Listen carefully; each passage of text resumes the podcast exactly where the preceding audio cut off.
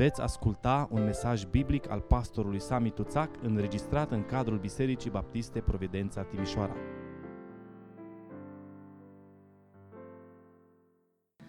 Deschidem Sfânta Scriptură în Evanghelia după Ioan, capitolul 15. Vom citi de la versetul 1 și până la versetul 11, pagina 1046 în Sfânta Scriptură. Ioan 15, de la versetul 1. Eu sunt adevărata viță și tatăl meu este vierul. Pe orice mlădiță care este în mine și n-aduce roadă, el o taie. Și pe orice mlădiță care aduce roadă, o curățește ca să aducă și mai multă roadă. Acum voi sunteți curați din pricina cuvântului pe care vi l-am spus. Rămâneți în mine și eu voi rămânea în voi. După cum lădița nu poate aduce roade de la sine dacă nu rămâne în viță, tot așa nici voi nu puteți aduce roade dacă nu rămâneți în mine. Eu sunt vița, voi sunteți mlădițele. Cine rămâne în mine și în cine rămân eu, aduce multă roadă, căci despărțiți de mine, nu puteți face nimic. Dacă nu rămâne cineva în mine, este aruncat afară ca mlădița neroditoare și se usucă. Apoi mlădițele uscate sunt strânse, aruncate în foc și ard. Dacă rămâneți în mine și dacă rămân în voi cuvintele mele, cereți orice veți vrea și vi se va da. Dacă aduceți multă roadă, prin aceasta Tatăl meu va fi proslăvit și voi veți fi astfel ucenicii mei. Cum a iubit pe mine Tatăl, așa v-am iubit și eu pe voi. Rămâneți în dragostea mea. Dacă păziți poruncile mele, veți rămâne în dragostea mea, după cum și eu am păzit poruncile tatălui meu și rămân în dragostea lui. V-am spus aceste lucruri pentru ca bucuria mea să rămână în voi și bucuria voastră să fie deplină. Amin. Vă rog să luați loc. Poate că v-ați întrebat uneori de ce unii oameni sunt capabili să realizeze atât de mult în viețile lor. Ce anume îi face pe unii să fie atât de productivi sau, dacă vreți, atât de roditori? Nu știu dacă v-ați gândit vreodată dacă, de exemplu, în fiecare lună sau săptămână, fiecare dintre noi am avea, și lucrurile acestea s-ar și publica, adică ar fi făcute publice, dacă am avea un raport de productivitate individuală, cum ar arăta? Ce rezultate am avea? Pozitive sau negative? Progres sau regres? Dacă te gândești la viitor, ce anume intenționezi să faci astfel ca la sfârșitul vieții să poți spune am avut o viață rodnică, am realizat tot ce mi-am propus. În Evanghelia după Ioan, la capitolul 17, cu versetul 4, Domnul Iisus Hristos, chiar în seara dinainte de a fi arestat, a rostit următoarele cuvinte. Tată, mi-am sfârșit lucrarea pe care mi-ai dat-o tu. Am venit aici pe pământul acesta, am slujit trei ani și jumătate, pentru că aceștia au fost anii pe care Dumnezeu i-a dat la dispoziție pentru slujire și la final, înainte de a merge să moară la cruce, Hristos rostește aceste cuvinte. Am sfârșit lucrarea pe care mi-ai dat-o tu. Ai încercat vreodată să definești ce înseamnă pentru tine sau ce consideri tu care însemna pentru tine o viață productivă?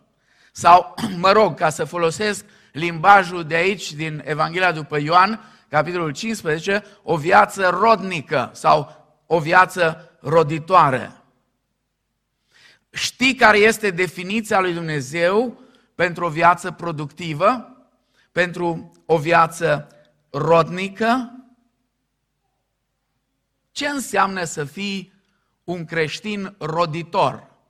din punctul de vedere al lui Dumnezeu. Tema din dimineața aceasta este vieți roditoare. Este ultimul mesaj din seria Fii ceea ce Dumnezeu vrea să fii. Și ne-am uitat de-a lungul unei serii de 12 predici, în mod special ne-am uitat la roada Duhului. Sigur, prezentată un pic într-un alt fel poate decât am fost obișnuiți. Roada Duhului în Galateni, capitolul 5, versetele 22 și 23. Roada Duhului, din potrivă spune, este dragostea, bucuria, pacea, răbdarea, bunătatea, facerea de bine, credincioșia, blândețea și autocontrolul. Dumnezeu vrea să vadă acest fel de roadă în viețile noastre. Aceasta este definiția lui Dumnezeu, dacă vreți, pentru o viață productivă. Și vreau să vă spun ceva ca păstor al vostru, cu riscul de a vă supăra unii pe mine. Dacă ar fi să fiu cinstit cu mine însumi și cu Dumnezeu și chiar cu voi, aș face ceea ce cu ani în urmă a făcut într-o biserică din Argentina Juan Carlos Ortiz. Șase duminici la rând a predicat aceeași predică.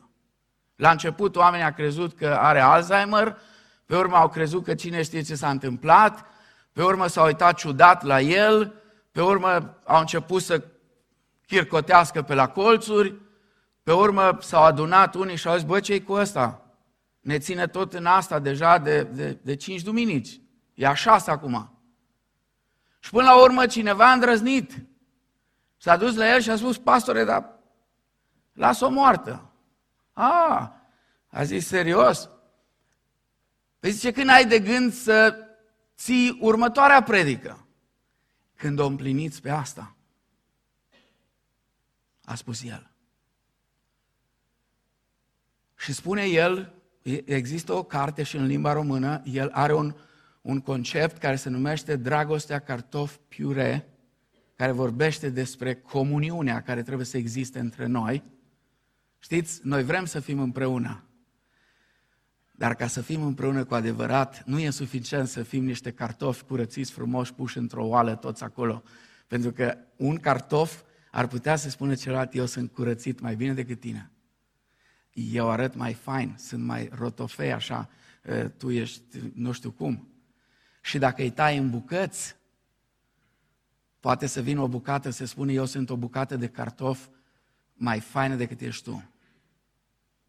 Dar spune el în momentul când cartofii sunt fierți și apoi sunt făcuți pasta aceea bună. Sper că nu vă Uh, provoc uh, anumite simțăminte. Când e piureul acela de cartofi, acolo e foarte dificil ca cineva să mai spună ăsta sunt eu sau ăsta sunt eu. Acolo poți să spui doar ăștia suntem noi. Așa că cu riscul de a vă supăra, vă spun că dacă ar fi să fac o alegere serioasă, n-aș sta mult să mă gândesc să reiau seria aceasta de duminica viitoare încă o dată. Ce înseamnă să fii un creștin roditor? Să fii un creștin roditor înseamnă ca în viața ta și a mea să se vadă roada Duhului. Dragii mei, nu e suficient să vorbim despre ea. Am ajuns să avem un talent deosebit să vorbim despre dragoste. Am, avut, am ajuns să avem un talent deosebit să vorbim despre pace, bucurie, răbdare, autocontrol. Dar nu e suficient să vorbim. Nu e suficient nici măcar să ne îmbrăcăm vorbirea noastră în frumoase versete din Scriptură sau în, într-un limbaj așa super sofisticat și super sfânt. Nu e suficient. Nu, vieți roditoare sunt acele vieți care produc ceva. Nu există viață roditoare fără roade. În versetul 8, Domnul Iisus spune foarte clar, dovada faptului că ești ucenic este că aduci roadă. Dacă aduceți multă roadă, multă roadă, prin aceasta Tatăl meu va fi proslăvit și voi veți fi sau veți dovedi, dacă vreți, astfel că sunteți ucenicii mei. Oricât de mult mi-ar deranja reversul este dacă nu aduceți roadă, nu sunteți ucenicii mei. Asta e logic. Nu e nevoie să fii mare teolog sau eu știu să înțelegi lucrurile astea. Pentru că Scriptura n-a fost scrisă pentru teologi, a fost scrisă pentru oameni simpli. Oricine o citește, indiferent pe ce scară se află a educației lui, va înțelege despre ce e vorba. Dacă aduceți multă roadă, nu e vorba de puțină roadă, ci de multă. Și apoi în versetul 16 spune, nu voi m-ați ales pe mine, ci eu v-am ales pe voi. Și v-am rânduit să mergeți și să aduceți roadă. Și roada voastră să rămână. Pentru că orice veți cere de la Tatăl în numele meu, vă voi da. Așadar, Dumnezeu vrea ca noi să fim productivi. Știți de ce nu suntem productivi? Pentru că avem o concepție săracă despre ceea ce este mântuirea. Despre ceea ce înseamnă că nu voi m-ați ales pe mine și eu v-am ales pe voi. Ne place doar partea asta. Și am devenit foarte buni specialiști în a demonstra cât de mult ne-a ales Dumnezeu pe noi și cât de important că Dumnezeu ne-a ales pe noi și nu noi pe El. Da, Dumnezeu ne-a ales, spune Pavel în Efeseni, ca să fim sfinți și fără prihană. Nu ne-a ales așa să trăim într-un vid, ci pur și simplu să fim sfinți și fără prihană. Iar aici Domnul Isus spune foarte clar, v-am ales ca să aduceți roadă, nu puțină roadă, ci multă. Dar avem o concepție săracă despre mântuire. Avem o concepție săracă despre împărăția lui Dumnezeu. Avem o concepție săracă despre ceea ce înseamnă răsplătirea pentru credincioșia noastră. Vă recomand, dacă o găsiți, una dintre cele mai bune cărți din lumea protestantă care s-au scris vreodată despre răsplătirea în cer, scrisă de Iosif Țon. A fost teza lui de doctorat.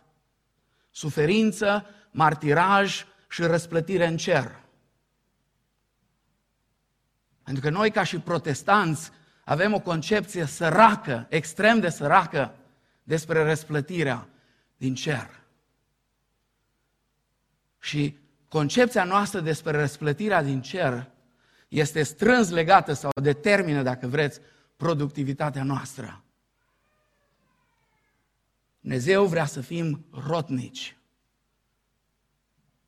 Și Sfânta Scriptură ne prezintă câteva condiții ale rodniciei, câteva aspecte în care noi trebuie să investim, fiecare dintre noi, dacă vrem să avem vieți roditoare. Prima condiție, trebuie să ne dezvoltăm rădăcinile. Trebuie să învățăm să ne dezvoltăm rădăcinile. Dacă vrem să avem vieți roditoare, dacă vrem să fim rotnici, avem nevoie de rădăcini. Dumnezeu spune că fără rădăcini nu vor fi roade. Deschideți, vă rog, Scriptura, dacă o aveți cu voi, în Eremia, capitolul 17, versetele 7 și 8. Sunt două versete deosebit de frumoase. Binecuvântat să fie omul care se încrede în Domnul și a cărui nădejde este Domnul. Căci el este ca un pom sădit lângă ape, care își întinde rădăcinile spre râu, nu se teme de căldură când vine și frunzișul lui rămâne verde în anul secetei, nu se teme, și nu încetează să aducă roadă. Dacă n-ai rădăcini sănătoase, nu vei avea niciun fel de roadă. Pasajul acesta ne dă motivul pentru care avem nevoie de rădăcini. Aici, în cartea lui Ieremia, spune că avem nevoie de rădăcini ca să trecem cu bine prin vremuri grele. Vremuri care Ieremia le ilustrează prin arșiță și secetă.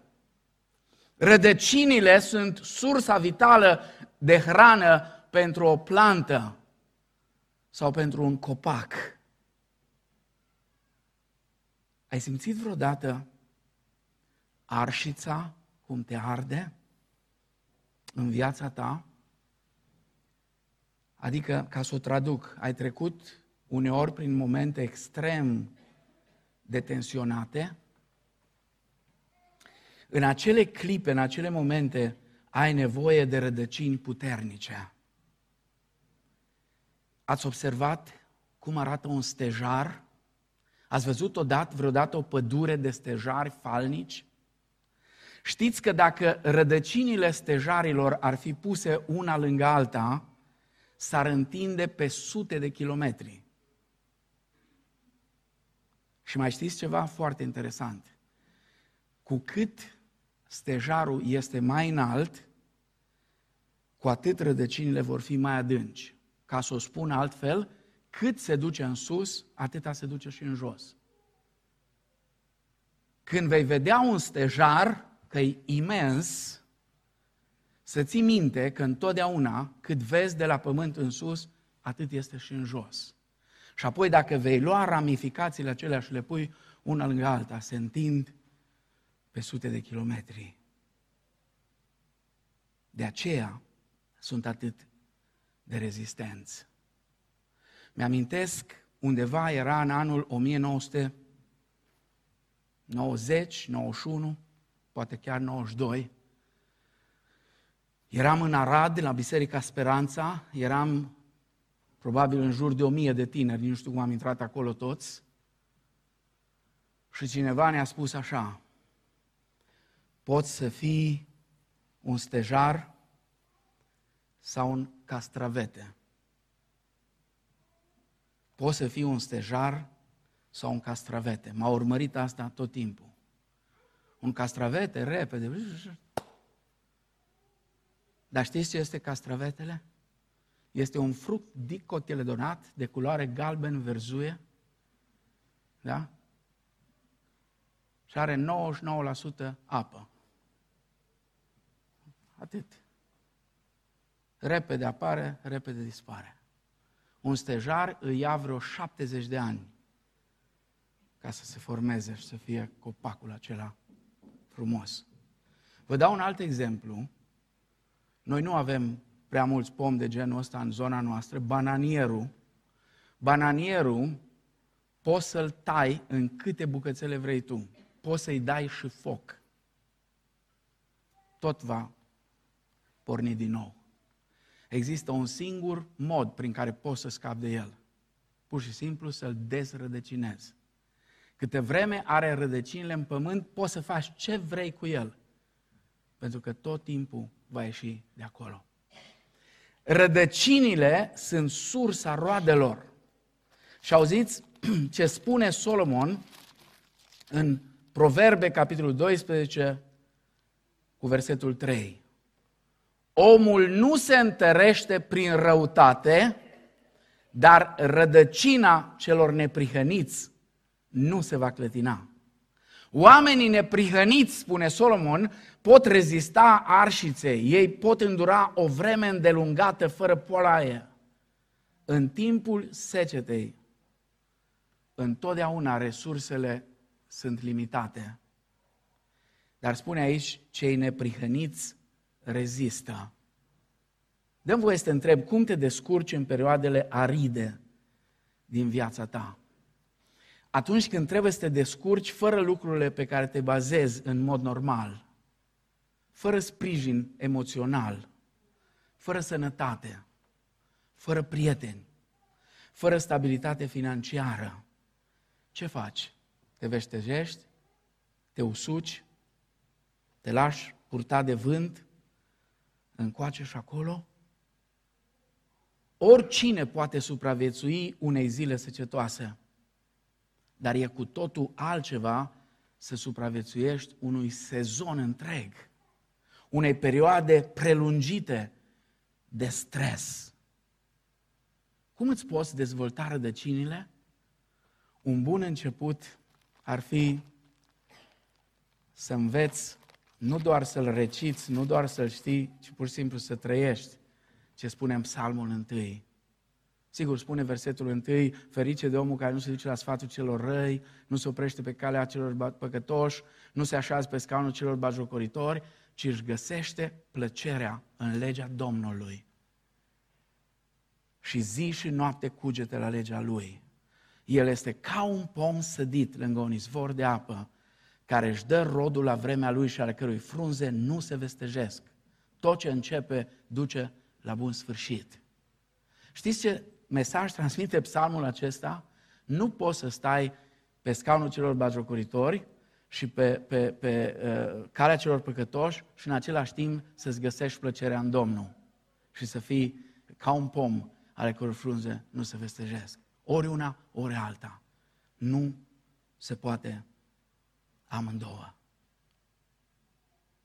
Se vorbește aici despre viață stabilă, despre viață care are rădăcini. Iar rădăcinile spirituale se dezvoltă prin citirea și meditarea la Cuvântul lui Dumnezeu. Apostolul Pavel, în Coloseni, capitolul 2, versetele 6 la 7, astfel, dar, după cum ați primit pe Hristos Iisus, Domnul, așa să-și umblați în El, fiind înrădăcinați și zidiți în El, întăriți prin credință după învățăturile care v-au fost date și sporind în ea cu mulțumiri. Citește, meditează, memorează, împlinește cuvântul lui Dumnezeu. Asta te va face, te va ajuta să-ți dezvolți rădăcini puternice care pătrund adânc în solul cuvântului Dumnezeu. Asta te va ajuta să reziști presiunii intense și lipsurilor acute. Al doilea lucru, trebuie să smulgem buruienile. Dacă vrem o viață roditoare, trebuie să ne asigurăm că avem rădăcini bune, dar în același timp trebuie să smulgem buruienile. Domnul Isus ilustrează asta în pilda semănătorului. El menționează în pilda aceasta patru tipuri de pământ. Și apoi explică pilda. Este una dintre pildele pe care Domnul Isus o explică bucată cu bucată. Cele patru tipuri de sămânță care cad în diverse locuri sunt patru moduri în care putem răspunde cuvântului Dumnezeu. Și la Luca, capitolul 8, versetele 11 și apoi în 14, unde explică, Domnul Isus spune că sunt unele semințe care cad la noi, în traducerea Cornilescu, spune printre spini. În altă traducere spune printre buruieni. Printre buruieni, spune, de exemplu, traducerea Good News Bible. Ele nu ajung la roadă. Dacă vrem să aducem roadă, trebuie să ne dezvoltăm rădăcini bune. Și apoi trebuie să smulgem burenile. Întreabă-te în dimineața asta, care sunt buruienile din viața ta? Ce îți năpădește viața? Ce anume îți înăbușe viața spirituală? Buruienile sunt acele preocupări și interese care îți consumă timpul, energia și banii și te împiedică să aduci roadă spirituală. Sunt unii creștini care oricât încerci să le spui, măi, e, e important să te implici în slujire. E nevoie de tine în slujire. Spun pur și simplu, n-am timp să-L slujesc pe Domnul, sunt prea ocupat, n-am timp să mă implic. Dacă asta este situația ta, atunci înseamnă că viața ta este prea încărcată. Trebuie să smulgi burenile. Poate sunt lucruri care nu sunt neapărat greșite. Pur și simplu nu sunt necesare. Buruieni nu înseamnă numai lucruri care sunt greșite. Buruieni sunt lucruri nenecesare. Și în pilda aceasta a semănătorului, Domnul Isus face referire la trei feluri de buruieni care nu ne lasă să fim roditori. Buruienile îngrijorării, spune el acolo. Pe unii îngrijorările, preocuparea cu privire la frământările zilnice care te fac să-ți abați privirea de la Isus. Sunt prea mulți creștini care încă sunt preocupați cu drobul de sare pe care mâțele s-ar putea să-l dea jos, să cadă peste copil. Și stau și analizează și toată ziua analizează și se îngrijorează. Apoi sunt buruienile unor obsesii. Și una din obsesiile care le avem este să câștigăm bani, cât mai mulți bani, să cumpărăm cât mai multe lucruri. Ca să ce? Ca să le avem. Ca să le avem, ca să ne uităm, să vedem când au expirat și pe urmă să le aruncăm. Asta ne pot distruge viața, pentru că nu mai ai timp de Domnul.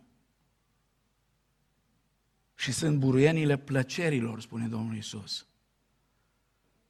În ultima vreme există această tendință. Și ne uităm unii la alții și încercăm cumva să ne, uh, știu eu, influențăm unii pe alții, să ducem o viață cât mai bună.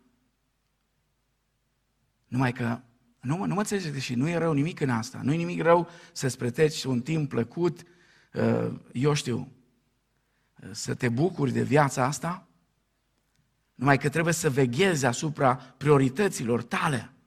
Pentru că s-ar putea ca dorința asta după plăcere să-ți înăbușe creșterea spirituală. Vă întreb, știu că acum unii sunteți crescuți, născuți, crescuți la oraș, dar ați văzut probabil și mai aveți bunici pe la țară. Cât efort depui pentru a crește buruieni? Ați auzit vreodată pe cineva, măi, trebuie să-mi uh, ud buruienile. Trebuie să le sap. Trebuie să am grijă de ele. Trebuie să văd ce fac cu buruienile. Cât efort depui să crești buruieni? Ce trebuie să faci ca să le cultivi? Nimic. Absolut nimic. Ele cresc de la sine. Tu trebuie să ai grijă de legumele care le pui în grădină sau pomii fructiferi sau orice ai, de alea trebuie să ai grijă. Dar nu trebuie să faci nimic ca să crești buruieni. Ele vor crește rapid și fără ajutor de la tine. Dar știți ceva? Bunica mea, mama tatălui meu, avea o grădină foarte frumoasă. Și mama avea și ea o grădină foarte frumoasă. Și la noi, la Coșteiul de Sus, căutam să avem grădini frumoase. Bunica, între uh, straturile de legume, punea flori. Flori, erau flori acolo, era busuioc, erau alte flori frumoase. Și făceam și noi ca să fie frumos. Știți de ce? Pentru că buruienile sunt semn al neglijenței. Când te duci într-o grădină, când te duci oriunde te duci și vezi buruieni, buruienile întotdeauna sunt un semn al neglijenței. Ele vor fi tot timpul. Ele vor crește tot timpul. Poți să te străfoci cât vrei tu, ele tot vor crește. Tu ceea ce ai de făcut nu e să le îngrijești, că ele n-au nevoie de asta. Tu ce trebuie să faci este să le smulgi. Nu uita, când neglijezi citirea Bibliei, rugăciunea, părtășia cu alți creștini, buruienile vor crește și vor invada viața ta spirituală și te vor împiedica să aduci roadă. Dacă vrei să aduci roadă, dezvoltă-ți rădăcini și smulge buruienile din viața ta. Amin? Nu se poate altfel. Al treilea lucru. Dacă vrei să aduci roadă, trebuie să cooperezi cu Dumnezeu. Adică trebuie să fii de acord cu una dintre cele mai neplăcute lucrări din viața unui creștin. Și anume să fii de acord cu lucrarea de curățire pe care Dumnezeu o face în viața ta și în viața mea. Eu sunt adevărata viță, spune Domnul Isus în versetul 1, și tatăl meu este vierul. Vă rog, ascultați versetul 2 cu mare atenție. Pe orice mlădiță care este în mine și n-aduce roadă, el o taie. Și pe orice mlădiță care aduce roadă, o curățește. E cineva pe aici care a curățit vreodată via sau pomii? E cineva? Haideți, ridicați mâna, și eu am făcut-o. Mai mult. Ce înseamnă când spui curăț via? Ce înseamnă? O taie, o taie. Nu, ideea, știu, așa e. Am vrut să vă arăt că e aceeași idee. Tai alea care sunt uscate și pe alea care trebuie curățite ca să aducă mai multă roadă, tot le tai. Aici e marea dilemă a unor creștini. Pentru că curățirea presupune tăierea ramurilor moarte, sigur, aia să taie de tot, și retezarea celor vii. Atât pentru forma copacului, țin minte că odată am pus o poză cu, pe Facebook cu uh, caisul meu. Avem un cais foarte, e primul în tot cartierul. În Mehala nu înflorește niciun, niciun pom înaintea lui. E primul. Tocmai de-aia îl prinde înghețul aproape în fiecare an. Și cineva mi-a trimis un coment, un prieten bun. Bă, nu l-ai curățit bine, uite-te cum arată, nu i-ai dat formă, nu, nu știu ce. Anul viitor am plătit oameni, veniți că eu nu văd bine și dacă mă pun eu să-l curăț, arată în, ca și bradul de Crăciun. Îl tăiem ca să aibă formă, dar și pentru a-i stimula creșterea și rodirea. Majoritatea creștinilor cred că atunci când Dumnezeu ne curățește, El taie doar ceea ce este păcătos și superficial. Și anume tot ceea ce este mort în viețile noastre. Da, așa este, El face asta, dar îi elimină și lucruri care sunt sănătoase și pline de succes. Adesea Dumnezeu taie și lucruri bune pentru a ne face mai buni, mai sănătoși, mai roditori. Acum știți unde e problema? Curățirea aceasta nu este întotdeauna plăcută. De fapt, niciodată nu e plăcută. Dar este absolut esențială pentru creșterea spirituală. Nu este ceva opțional. Nu uita, Dumnezeu este glorificat când aducem multă roadă. Dacă aduceți multă roadă prin aceasta, Tatăl meu va fi proslăvit, spune Domnul Isus în versetul 8. Dacă aduceți multă roadă, atunci Dumnezeu va fi glorificat.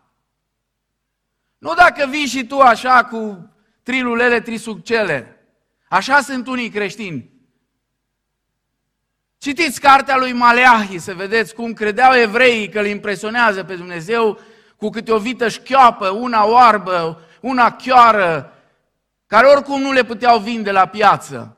O, le dăm Domnului. Le dăm Domnului, astea da Domnul. Și Dumnezeu spune, ia-le alea și du-te și dă-le la dregătorul tău. Du-te, fă un cadou la dregătorul tău, o vită oarbă și o să-ți tragă un șut în spate. Da, le dăm Domnului. Nu, prin multă roadă și roadă de calitate, Dumnezeu este slăvit, este glorificat.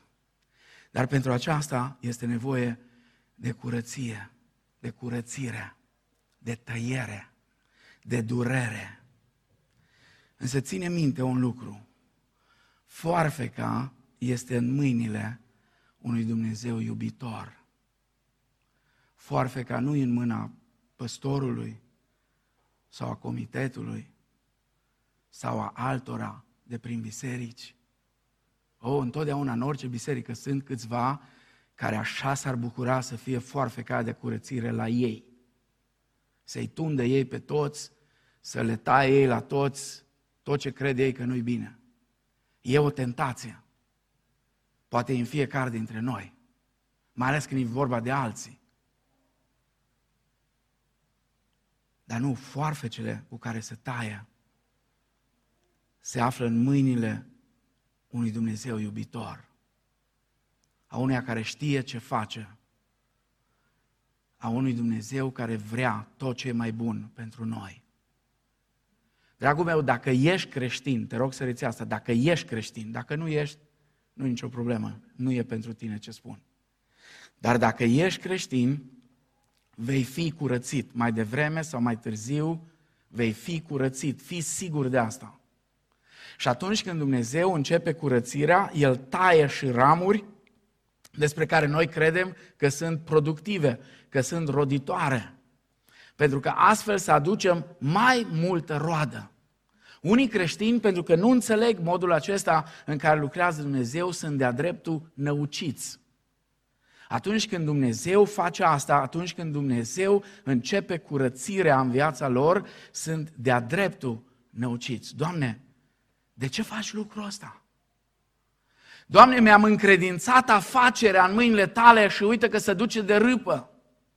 Doamne, în fiecare dimineață mi-am încredințat sănătatea în mâna Ta și m-am rugat pentru mine și pentru cei din familia mea și uite că mă pregătesc să mă internez în spital. Doamne, am dat zeciuială cu credincioșie. Și uite, acum sunt în faliment sau duc lipsă. M-a sunat odată cineva disperat și mi-a spus cu ce am greșit că mă pedepsește Dumnezeu în halul ăsta, că i-am dat și asta, și asta, și asta, și asta. Și el mi-a luat pur și simplu ce am avut mai scump. Oare nu mă mai iubește Dumnezeu? Oare nu-i mai pasă de mine? Și ajungem să credem că Dumnezeu este nervos pe noi. Dumnezeu s-a enervat. Lui Dumnezeu i-a sărit muștarul, așa cum ne sare nouă. Și e supărat pe noi. Ascultă-mă cu atenție, nu confunda niciodată curățirea cu pedepsirea, pentru că îți vei pierde mințile. Nu confunda curățirea cu pedepsirea. Indiferent ce spune cineva, uită-te în Scriptură, da, știu, pocăiții sunt cei mai artiști, cei mai mari artiști. La apăsa pedala pe sentimentele de vinovăție. Manipularea care se face în Biserica lui Hristos este un păcat. Un păcat extraordinar, un păcat major. Inclusiv manipularea care se face într-o zi ca astăzi, când cele mai multe biserici stau la cina Domnului și noi o să stăm de seară. Și înainte ca omul să se apropie de pâinea și vinul care simbolizează trupul și sângele lui Hristos, se apasă uneori pedala pe sentimentele de vinovăție la maxim. Pentru că așa, când îl faci pe om să se teamă și să trăiască în frică, îl poți manipula, poți să faci din el ce vrei. Uitând că Hristos a, a emis un principiu extraordinar dacă voiește cineva să vină după mine. Dacă vrea să vină, e voluntar. Sigur, condițiile sunt clare, nu se negociază. Să-și ia crucea și să mă urmeze, să se lepe de sine însuși, să-și ia crucea și să mă urmeze în fiecare zi. Nu vă lăsați manipulați de tot felul de guru care se cred învățători ai Scripturii, dar sunt doar niște guru. Nu confunda curățirea cu pedepsirea. Dumnezeu nu-i supărat pe copiii lui. Dumnezeu nu e supărat pe noi. El crede doar că putem aduce mai multă roadă. Și vede asta în viețile noastre. Cum ne curățește Dumnezeu? În felul Lui. Spunea la școala duminicală. În felul Lui. El este omnipotent, este omniștient, el este suveran. El se folosește de probleme, de presiuni și de oameni. Da, se folosește de oameni. De oameni care ne critică, care ne provoacă, care sunt suspicioși. De, fa- de ce face Dumnezeu asta? Evrei, capitolul 12, cu versetul 11. Este adevărat că orice pedeapsă nu e cea mai bună traducere aici. Este orice disciplinare. Pentru că întotdeauna Scriptura când este vorba de pedeapsă sau ziceți cum vreți cu privire la copiii lui Dumnezeu este cuvântul disciplinare. Disciplinarea are întotdeauna conotație pozitivă. Pedeapsa are negativă. Este adevărat că orice disciplinare deocamdată pare o pricină de întristare și nu de bucurie. Dar mai pe urmă aduce celor ce au trecut prin școala ei roada dătătoare de pace, a neprihănirii. Curățirea nu este niciodată funny. Niciodată curățirea pe care Dumnezeu o aduce în viața noastră nu este distractivă. Niciodată nu este ceva drăguț, dar este spre viitorul nostru beneficiu. Scopul curățirii este pozitiv. Dar vă rog, rețineți, Dumnezeu nu este supărat pe noi. Acum, dar, spune Pavel la Romani 8 cu 1, ca să fie clar, acum, dar, nu mai este nici o osândire pentru cei ce sunt a lui Hristos. Dumnezeu nu își pedepsește copiii. El s-a ocupat de asta la cruce și l-a pedepsit pe Hristos în locul nostru.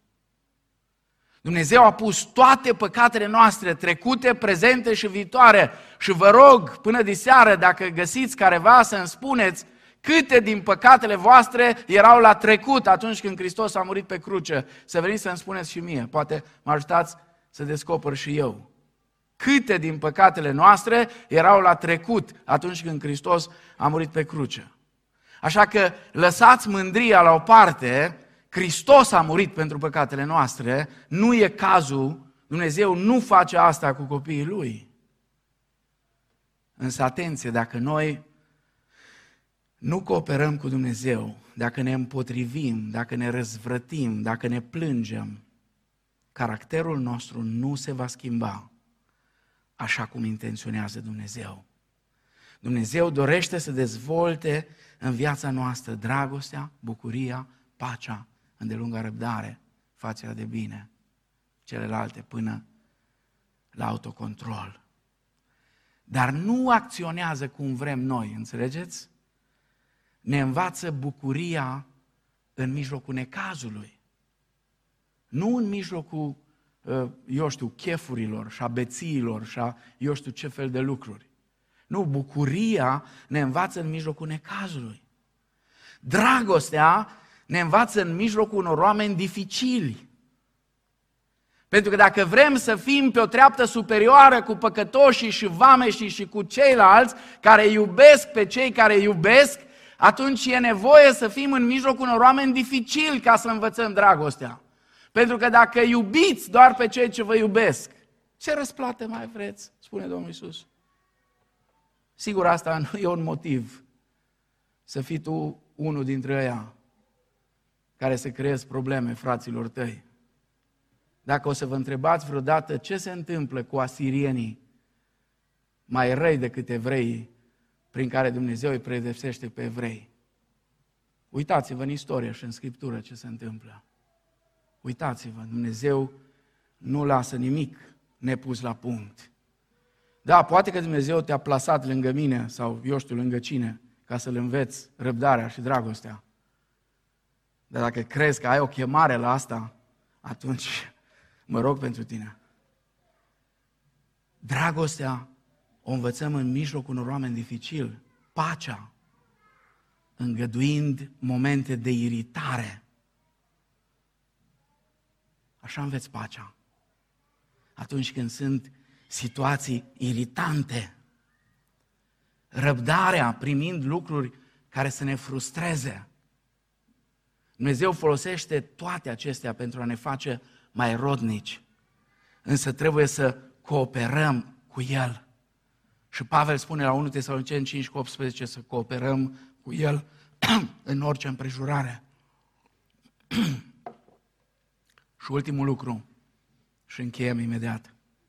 Trebuie să așteptăm secerișul. Trebuie să așteptăm secerișul. Creșterea necesită timp ca să ducă la rodire. Nu se întâmplă instantaneu. Lui Dumnezeu îi trebuie câteva zile ca să crească un castravete.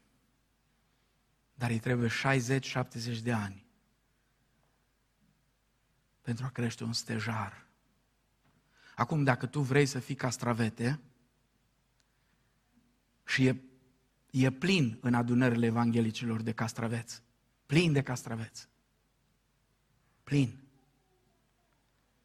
Dacă vrei să fii un castravete, se rezolvă repede.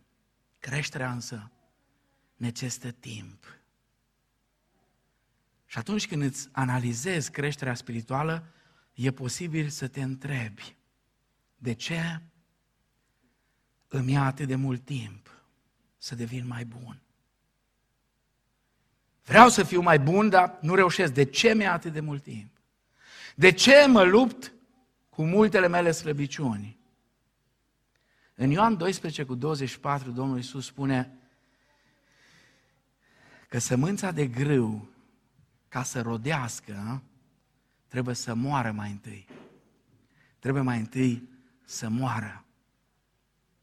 Domnul Iisus pune accent aici pe faptul că moartea precede viața. După cum bobul de grâu trebuie să moară pentru a duce roade, tot așa trebuie să murim față de noi înșine pentru a crește spiritual. Ca să murim față de egoismul nostru, trebuie timp. Pentru că noi ne naștem egoiști. Și am dezvoltat un soi de egoism pe care l-am botezat, l-am făcut creștin. Mi-e atât de drag de el. Nu uitați, Hristos va produce roadă în viețile noastre numai dacă rămânem în El. În tot pasajul acesta, din Ioan 15, de la 1 la 11, cuvântul cheie îl veți găsi de câteva ori, șapte ori, nouă ori, nu mai știu, sigur. Este rămâneți. Rămâneți. Ăsta e cuvântul cheie. Ce înseamnă a rămâne în Hristos? Înseamnă a păstra legătura cu El, a ne baza pe El, a trăi pentru El și a crede că El își va face lucrarea în viețile noastre la momentul ales de El.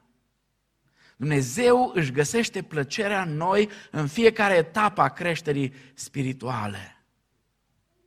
Hai să vă mai spun ceva, ca să nu vă lăsați manipulați. Dumnezeu nu te va iubi, nici pe tine, nici pe mine, nici pe oricare dintre noi. Nu te va iubi niciodată mai mult decât te iubește astăzi. Știți că uneori suntem părinți stupizi, le spunem, sper să nu mă de copii, să pună împotriva voastră. Da? Dar dacă faceți asta, păcătuiți. Dacă ești cu minte, mama te iubește. Dacă ești cu minte, tata te iubește. Și cea mai mare minciună, dacă ești cu minte, Domnul Isus te iubește.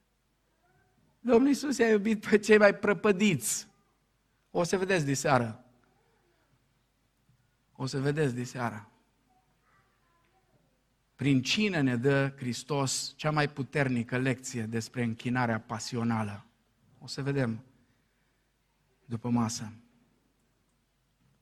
Nu poți să faci tu nimic mai mult ca Hristos să te iubească mai mult. Dacă nu vezi atât de multă roadă în viața ta pe cât ți-ai dori, nu dispera. Dar fi hotărât să faci lucrurile care în fiecare etapă a creșterii tale te vor face să aduci roadă. Vreți ceva practic? De mâine începe săptămâna căsătoriei va fi 7-14 februarie în fiecare an. Creștinii din toată lumea sărbătoresc săptămâna căsătoriei. Sunt nouă aspecte ale roadei Duhului prezentate în Galateni 5, 22 la 23. Haideți să încercăm, dar nu, nu considerați că e o poveste frumoasă, că o să vă bat la cap cu astea. Începând de azi, o lună de zile, nu contează că nu e la început. Nu contează că azi nu e 1 februarie, e 6. Nu contează asta. O lună de zile, începând de azi, investește în dragoste. În roada asta, în dragoste. Următoarea lună, în martie, investește în bucurie și apoi pace și apoi celelalte. Dacă fiecare din noi am luat în serios cuvântul lui Dumnezeu și ne-am pune să investim peste 9 luni de zile, peste 9 luni de zile, garantat, calitatea vieții noastre va fi alta. Calitatea rodirii noastre, schimbările care le veți vedea vă vor uimi. Dacă dorești cu adevărat o viață creștină, productivă și rodnică, dezvoltă-ți rădăcinile, smulge buruienile, gândește-te repede care sunt acele buruieni care trebuie smulse, cooperează cu Dumnezeu în procesul de curăție, pentru că El tot timpul lucrează să te facă mai roditor și așteaptă cu nerăbdare, eh, cu, cu nerăbdare secerișul. În anul 1968, 1968, un colier din semințe vechi de 600 de ani a fost descoperit într-un mormânt indian. Un om de știință a luat una din semințele acelea și a plantat-o. Și a încolțit și a crescut. Deși fusese într-o stare latentă 600 de ani, încă avea potențialul de viață acolo. Poate că de mult, nu de 600 de ani, dar eu știu, de o vreme, poate prea lungă, ești într-o stare latentă. Vrei să aduci rod? Vrei să fii un creștin roditor? Nu e prea târziu pentru a aduce roadă. Spune lui Dumnezeu în rugăciune, Doamne, vreau să cooperez cu Tine. Vreau să cooperez cu Tine în planul Tău pentru creșterea mea spirituală. Dumnezeu este Cel care îți va da puterea el este cel care dă și voința și înfăptuirea. Dumnezeu este cel care îți va da puterea să te schimbi, să fii ceea ce El vrea să fii și mai ales să aduci roadă, să aduci multă roadă, să aduci roadă care să rămână. Amin.